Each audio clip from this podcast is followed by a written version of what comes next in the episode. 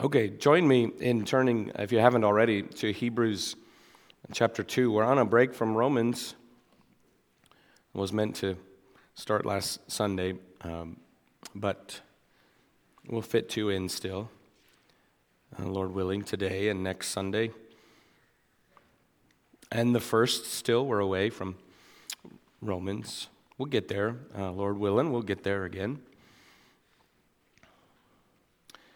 These Hebrew sermons, I'm visiting some material from uh, 10 years ago already when I preached through Hebrews, and uh, just wanted to revisit uh, Hebrews 2 in particular and these great verses. And um, it's always interesting to look back something like 10 years or, or longer or whatever and, and see what, what was said, where I was at, and and to think through that and rework it and and to repreach it and to, it's a fascinating thing. Just thankful for the Lord's faithfulness. Hebrews 2, 10 through 13, primarily 10 and 11 today under the title Christmas is for Sinners. Let me let me read the text now. Let's just let's switch it up. Let's read the text and then we'll thank the Lord for it and ask his help as we consider it. Hebrews 2 10 through 13.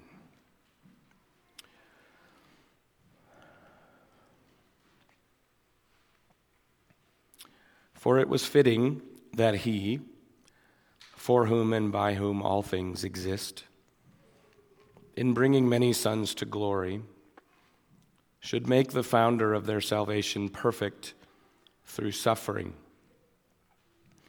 For he who sanctifies and those who are sanctified all have one source. That is why he is not ashamed to call them brothers, saying, I will tell of your name to my brothers. In the midst of the congregation, I will sing your praise. And again, I will put my trust in him. And again, behold, I and the children God has given me. Let's pray. Father, thank you for your word, and we pray now that you would grant a voice, that you'd grant understanding, and that you'd grant us grace to grow and apply what we hear in your word and see. We pray that you would be shaping Christians here, that you'd be growing your church. So we give all this to you. And whatever there is to give, is from you, and we pray that you would now use it for your glory. Help us in Jesus' name. Amen. Christmas is for sinners. Hmm.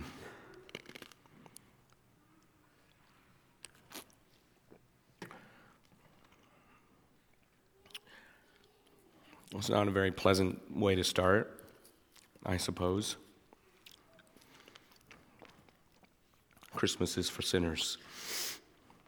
And when I say Christmas, I'm uh, thinking um, of the coming of Jesus to earth in the flesh, the second person of the Trinity being born a man, the incarnation of Jesus Christ. And when I say sinners, I'm thinking of you and me and every human who ever lived who have joined the sinful rebellion against our Creator King simply by our existence, but also by choice every single day of our lives. And apart from God's grace in and through Jesus Christ, are under the just wrath of God against our sin. Christmas is for sinners. Simply put, Jesus Christ came to help sinners. Jesus said, of course, Mark 10:45, for even the son of man came not to be served, but to serve and to give his life as a ransom for many. Have you heard of George Whitefield? It's like wheat thins, if you want to know. It's a Whitefield. There's a little bit of a hard H in there. George Whitefield, the great 18th century English preacher, he happened to have been the guy who sparked the Great Awakening, if you've heard of that. Well, he once preached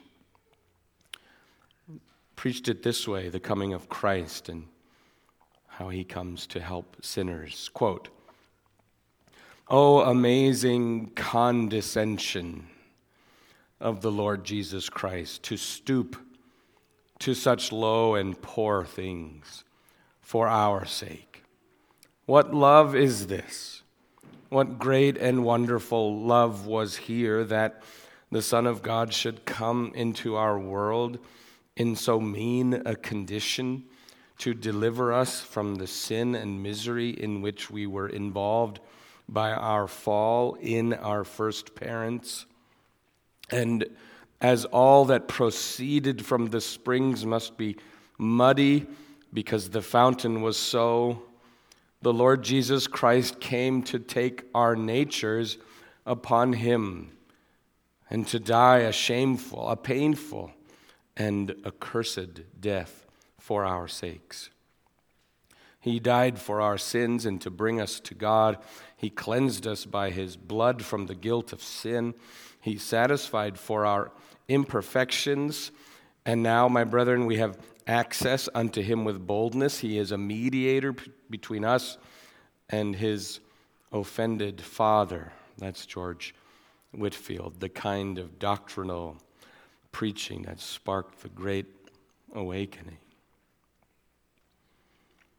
Well, the Apostle Paul wrote it as David read it earlier this way Galatians 4.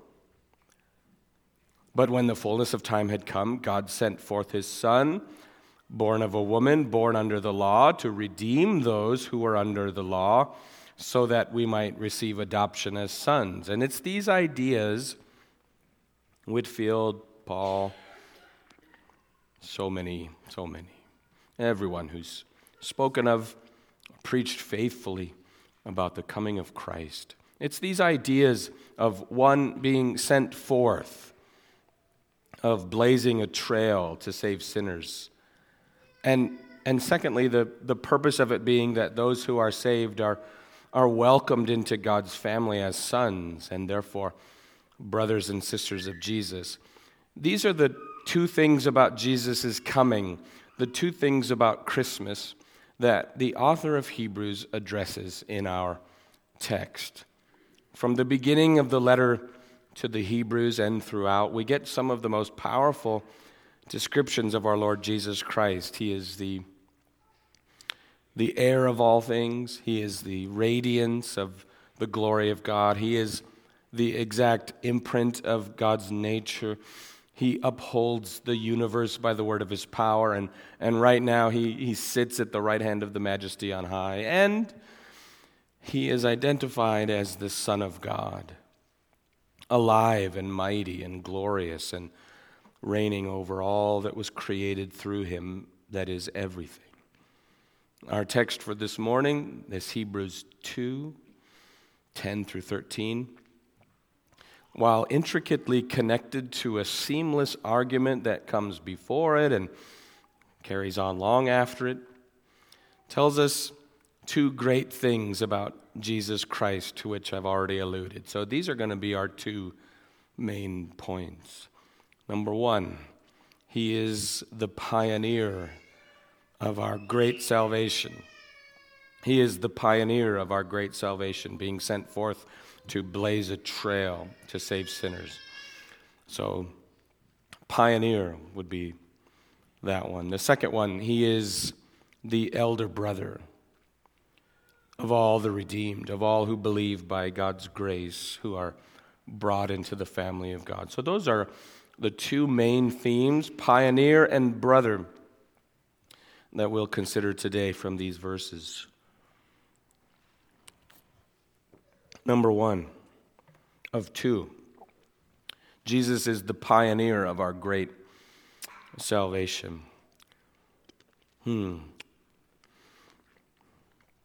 Verse 9, actually, the, the author really began this line of thought in verse 9, explaining that Of course, we do not yet see the fulfillment of all of creation subject to humanity as it was originally given back in Genesis. But he writes, we see Jesus, we see the one in whom dominion over creation is fulfilled, him having been for a little while made lower than the angels in the incarnation now crowned with glory and honor because of and through the suffering of death. A death died for those he came to save. And then our verse 10 again. For it was fitting that he, for whom and by whom all things exist, in bringing many sons to glory, should make the founder of their salvation, Jesus, perfect through suffering. Jesus is the founder of their salvation. He's the founder of our salvation. Jesus is the forerunner, the founder, the, the pioneer of the salvation of sinners. That's essentially what that bit of verse 10 means. He was leading many sons to glory by blazing the trail in front of them founding salvation, pioneering the trail, being the first one through, taking on the unsuspecting enemies, breaking through their lines, and making it home first, ahead of all who would come after him. That's what it means that Jesus is the founder, the pioneer of our salvation. Now, to do this, he had to be human. He would need to be one of us. He would need to suffer and die. And in that dying, dying in our place, he would need to conquer the one enemy we couldn't, which is death itself. And he would need to rise again from the dead, victorious, and enter into glory, because that's, of course, the point of his coming in the first place, according to verse 10. Look there again. Bringing many sons behind him to glory. That's why he came, to do it. And one commentator named F. F. Bruce explains it this way quote, He is the Savior who blazed the trail of salvation, along which alone God's many sons could be brought to glory. Man, created by God for his glory, was prevented by sin from attaining that glory until the Son of Man came and opened up by his death a new way by which humanity might reach the goal for which it was made. As his people's leader, representative, and forerunner, he has now entered into the presence of God to secure their entry there. End quote. Now, people like to talk about, I think, especially these days, there's a, a new trend. I think it's a good decade old or, or, or more. People don't want to maybe describe themselves as Christian, but they, they would like to say, I'm, I'm a follower of Jesus. Uh, I'm a Jesus follower. Uh, have you heard that? And, and of course, Christians truly are followers of Jesus, but doesn't this add a bit of a deeper dimension to the idea of following Jesus? I, I think to some degree the desire to describe oneself as following Jesus comes from a desire to define it for oneself.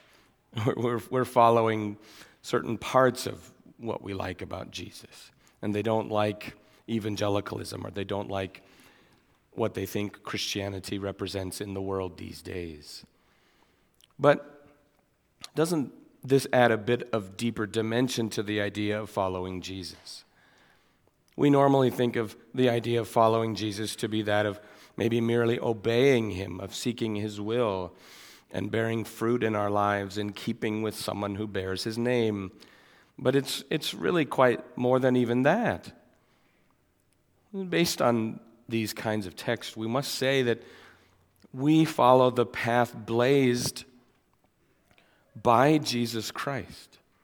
We follow the path blazed only by Jesus Christ and the only path blazed by Jesus Christ, who leads us on that one path into the promised land of salvation and eternal life, into glory forever. You want to follow Jesus? You want to follow Jesus? Well, quite, a, quite apart from getting then to define which parts of Jesus you want to follow. You must now understand that following Jesus means something very specific. The Jesus who exists goes to a cross and then to glory. He goes through suffering and then home. You want that Jesus? He has gone where we could not go. By his own resources of righteousness and truth and an all conquering life, he has opened up the way to heaven for us. And by God's grace, through abiding and persevering faith, we follow him there. This is what he explained to his first disciples just before leaving them to take up his cross. John 14. Let not your hearts be troubled. Believe in God, believe also in me. In my Father's house are many rooms. If it were not so, would I have told you that I go to prepare a place for you? And if I go and prepare a place for you, I will come again and will take you to myself, that where I am, you may be also. And you know the way to where I am going. That's John 14. And when they asked him then what that way was, do you remember? He replied with the immortal words I am the way and the truth and the life. No one comes to the Father except through me. This is what the writer of Hebrews is communicating as well. Jesus is the way, the pioneer and trailblazer of the one salvation whom we must trust, depend upon, and follow. Jesus is the founder of their salvation, the writer goes on, made perfect through suffering made perfect through suffering.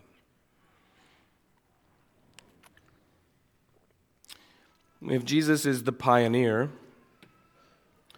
the trailblazer of our salvation, then what was the wilderness or the barrier through which he had to travel to achieve so great a salvation? What was it that stood between us and God that we could not traverse ourselves, that only He could? The answer is given at the beginning of the book, isn't it? Not, not Hebrews, uh, Genesis. Genesis 3, which describes mankind's fall into sin and the whole world with them, earning the curse of God's wrath. It reads Genesis 3 23 and 24. The Lord God sent Adam out from the Garden of Eden. The Lord God sent Adam out from the Garden of Eden to work the ground from which he was taken. He drove out the man, and at the east of the Garden of Eden, he placed the cherubim and a flaming sword that turned every way to guard the way to the tree of life.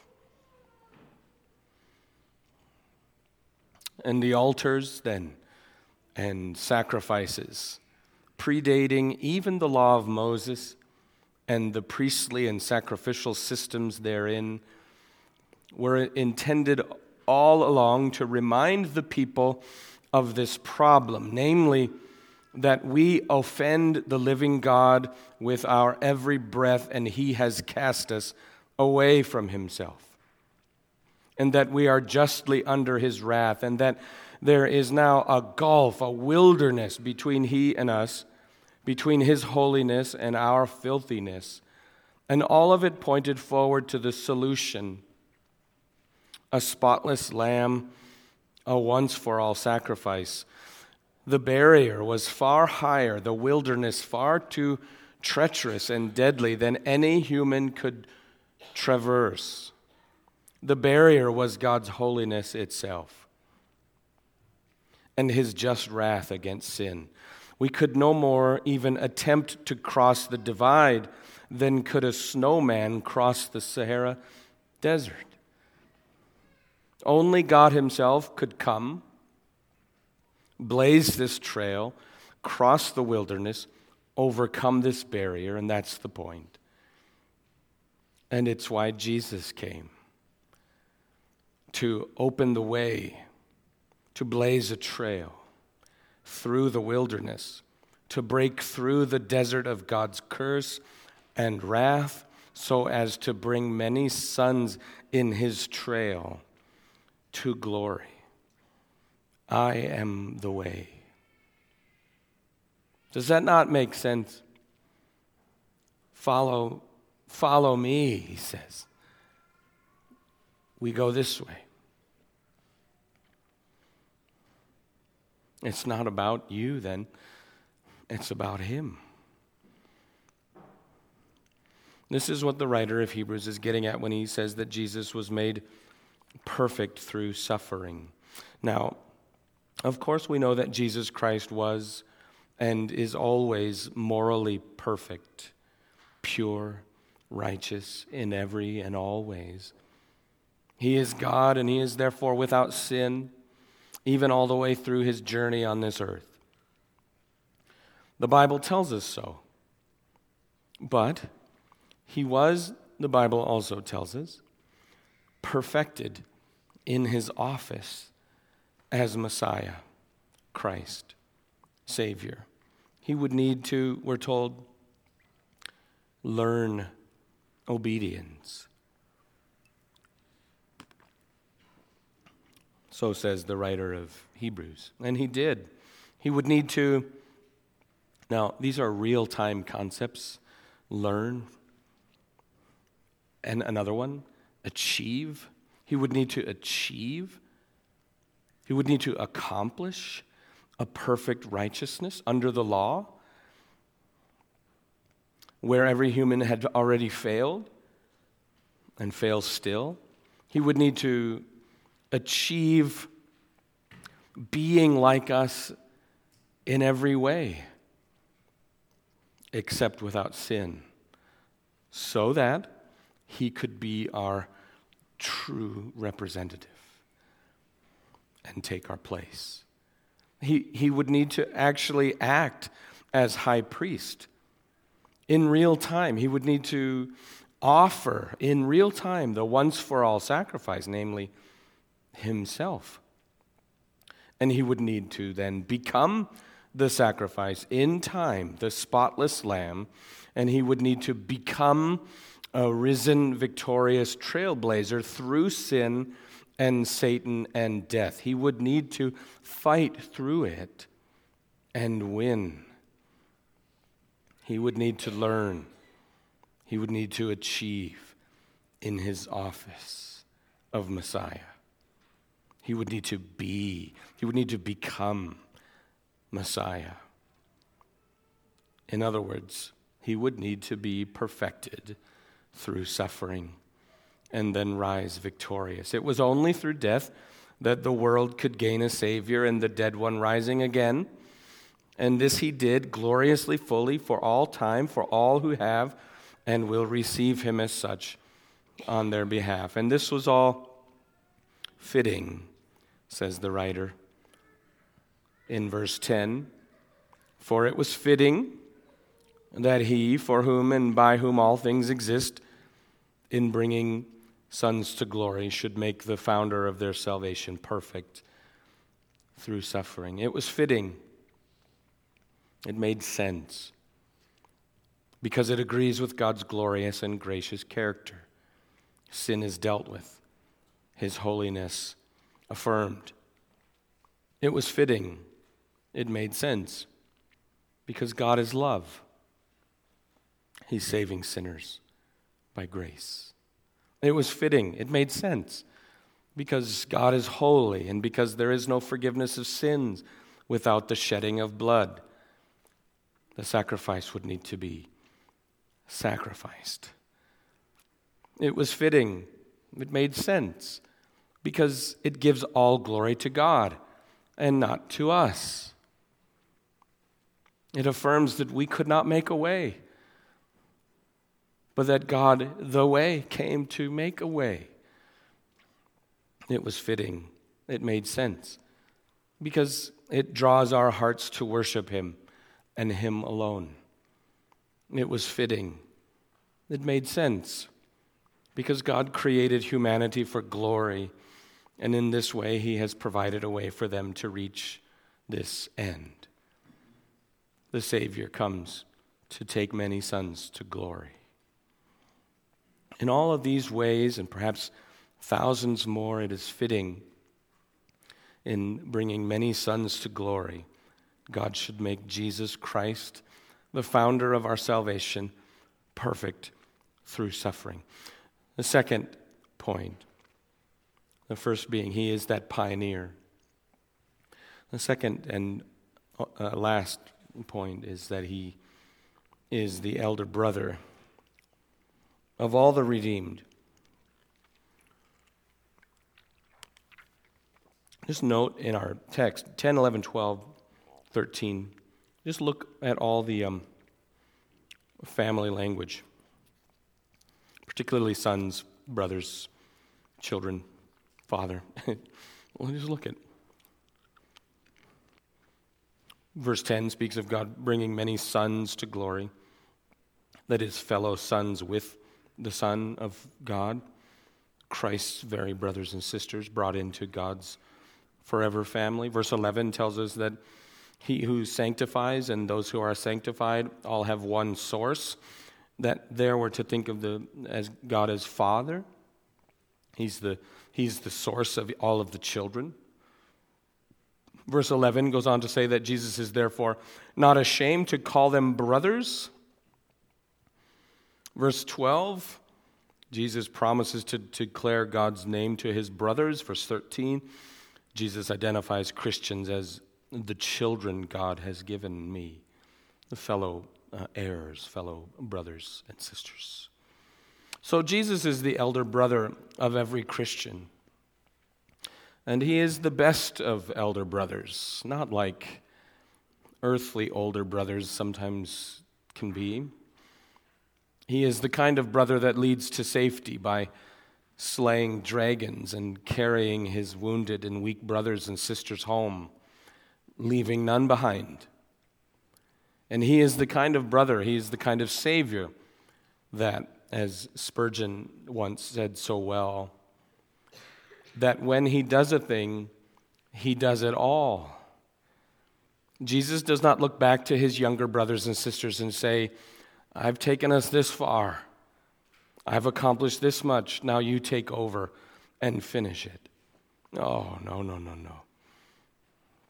He finishes it himself for us the whole way, entirely, through and through, now and forever, for all those whom the Father gave to him. That's an amazing elder brother whom you have, Christian. In the Roman world, the elder brother was the sole heir, right? You know that? He would receive the whole of the father's estate, all of it. Well, Jesus has entered his inheritance as God's firstborn son. And what does he do with it? He gives it to you, brothers and sisters. He turns around and the co heirs with him and in him, he gives everything. Listen, Romans 8, Paul. For all who are led by the Spirit of God are sons of God. For you did not receive the spirit of slavery to fall back into fear, but you have received the spirit of adoption as sons, by whom we cry, Abba, Father. The Spirit Himself bears witness with our spirit that we are children of God. And if children, then heirs, heirs of God and fellow heirs with Christ, provided we follow Him there. It's, it's, this is how Paul actually says it provided we suffer with him. You must follow him in order that we may also be glorified with him. Because where's he leading? Many sons to glory. The most important blessing we gain by having Jesus as our elder brother is entry into the family of God. He is not only the elder brother, but he is the divine, eternal Son of God. By grace, we are adopted into the family to which Jesus belongs as the rightful son. We are not his brothers and sisters because we are children of God. Rather, we are children of God because we have been made his brothers and sisters. Before, we were not the children of God. Paul writes in Ephesians 1 quote, God predestined us, that is, Christians, for adoption, that is, out of one family and into God's family, adoption as sons through Jesus Christ. So, our sonship, our being adopted into God's family, us being saved, is through our relationship to the Son. You follow him to where he's going to glory. Remember the Galatians 4 text again. When the fullness of time had come, there's just a whole human history thing there to flesh out sometime if that's fun. When the fullness of time had come, God sent forth his son, born of a woman, uh, sorry, born of woman, born under the law, to redeem those who were under the law. Why all this? So that we might receive adoption as sons. So the manger, the manger is so that there would be a cross, and the cross is so that the incarnate Son of God would become the crucified and then risen one who would bring many sinners, many sons to glory through his own blood to the Father, which is precisely what Peter wrote in 1 Peter 3:18. Don't you love it when when the apostles so clearly say the same thing?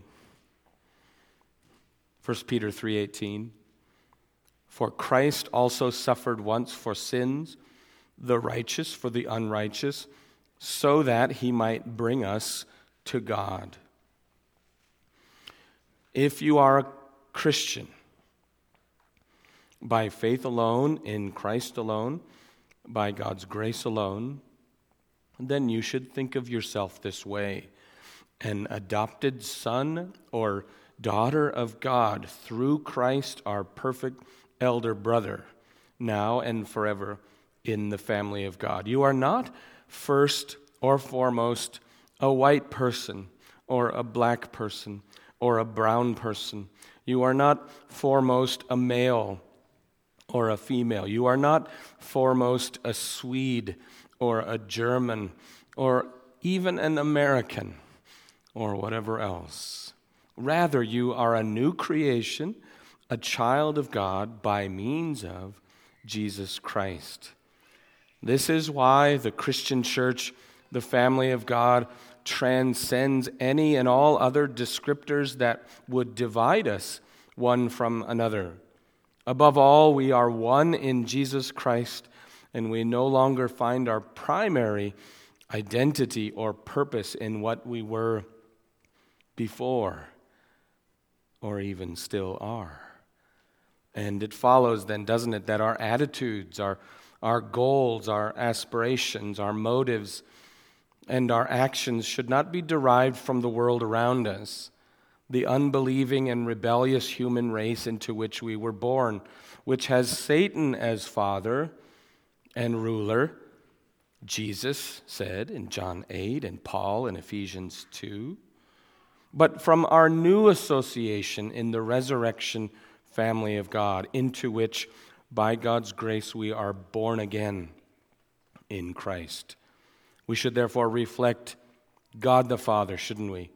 Increasingly so, as most clearly seen in the Son, our elder brother, who we are following home and watching. Fix your eyes on him. Doesn't that image work then? Follow him. Don't look away from him. Why is Jesus not ashamed then to call them brothers? Christians. Verse 11. For he who sanctifies and those who are sanctified all have one source. That is why he is not ashamed to call them brothers. So it's in the word that. That is why he is not ashamed to call them brothers. What does that refer to? It refers to back to the first part of verse 11, doesn't it? He who sanctifies, that is Jesus, and those who are sanctified, that is all of the elect of God, all have one source. What does that mean? I think Jesus isn't ashamed to call Christians brothers and sisters, mainly for two reasons as we look intently at verse 11. One, by God's grace, they are made holy. The sanctification words in verse 11. That is the defining trait of God's family. Made holy, made blameless, sanctified. Father, sanctify them. And two, the way this happens is that they are brought into by God the Father. They have one source relationship with Jesus, thus proving that they are of the same family. There is no shame here then for Jesus, only joy and glory. It was the joy that was actually set before him. Later in this, in this very letter, this very book, this very sermon of this author to the letter of the letter to the Hebrews, it was the joy set before Jesus for which he endured the cross, the joy of a holy family, together with his heavenly Father, who becomes our Father by God's new birth, saving, sanctifying, and preserving grace. He's not ashamed of any of this. This brings him great joy. You bring him great joy, Christian. Christians. Life, then, for the Christian is not about, this isn't a cheap shot. Well, maybe it is. Towards me, maybe. Life for the Christian, then, is not about collecting stuff or climbing the corporate ladder or achieving success for the sake of it or amassing money or seeking more and more ease and comfort or, or fun or seeking the approval of others, or any other such horizontal, merely horizontal, worldly, temporal, temporary thing. Life is rather, for the Christian, about growing in holiness. It is about becoming more and more what we are, that is, holy members of God's family through Christ our brother. Jesus then isn't ashamed to call us brothers and sisters, because our salvation is unto holiness. In order to make us holy, Jesus took up our nature so that we might share in his nature and his inheritance. He came to where we were to take us to where he came from so that we might become like him in his glory. For him, in all of this, there is nothing to be ashamed of, only joy and glory and so for his brothers and sisters. Now, the writer of Hebrews in chapter 2 and verses 12 and 13, he'll go on to marshal three Old Testament quotes to prove that it was designed all along that Jesus would come in our midst to gather the family of God and lead them home. There would be an incarnation of one come from on high, and he from in their midst, he would tell on, of the name of the Lord, that is the saving name of the Lord, that is the gospel. And this one who would come would gather the family of God who were given to him by the Father beforehand, and, and this one who came is Jesus Christ. That's the author's point in quoting the text he'll quote from Psalms and Isaiah. But that's as much as I'm, I'm going to say about that bit uh, today. That, that's the plan for next uh, Sunday as we continue through this section. Um, I think that sermon is called Flesh and Blood Jesus. We're going to talk about how it was foretold. It'll be Christmas morning. As for finishing up this morning, let me just remind you Christmas is for sinners. We've seen those two great things about Jesus this morning in Hebrews 2.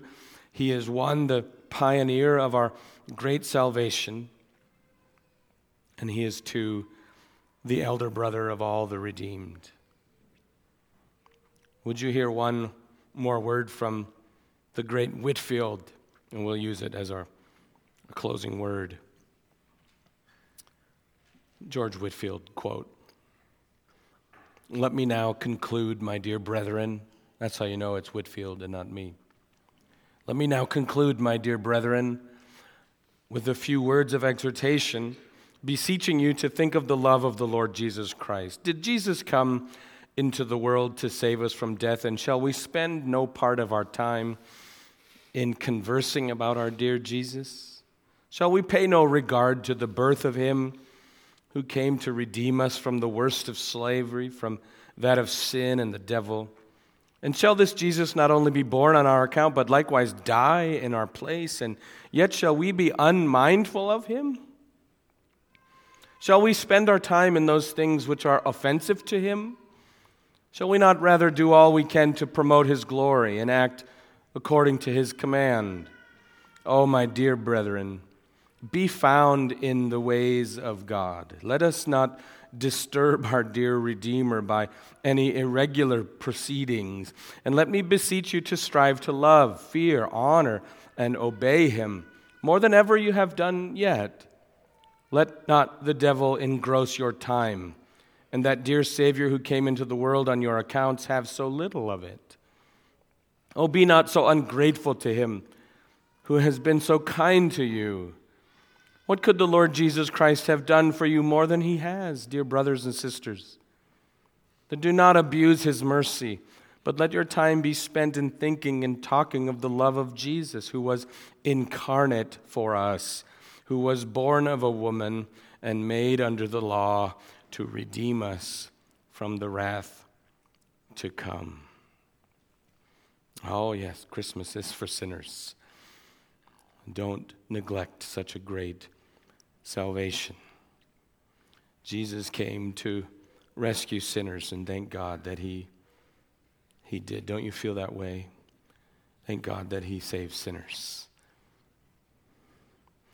Amen. Let's pray. Father, thank you for your word. Thank you for these truths of your word that we can know about Christ from your word. And that by your Spirit we can come to know him through the gospel. Pray, Father, that you would save,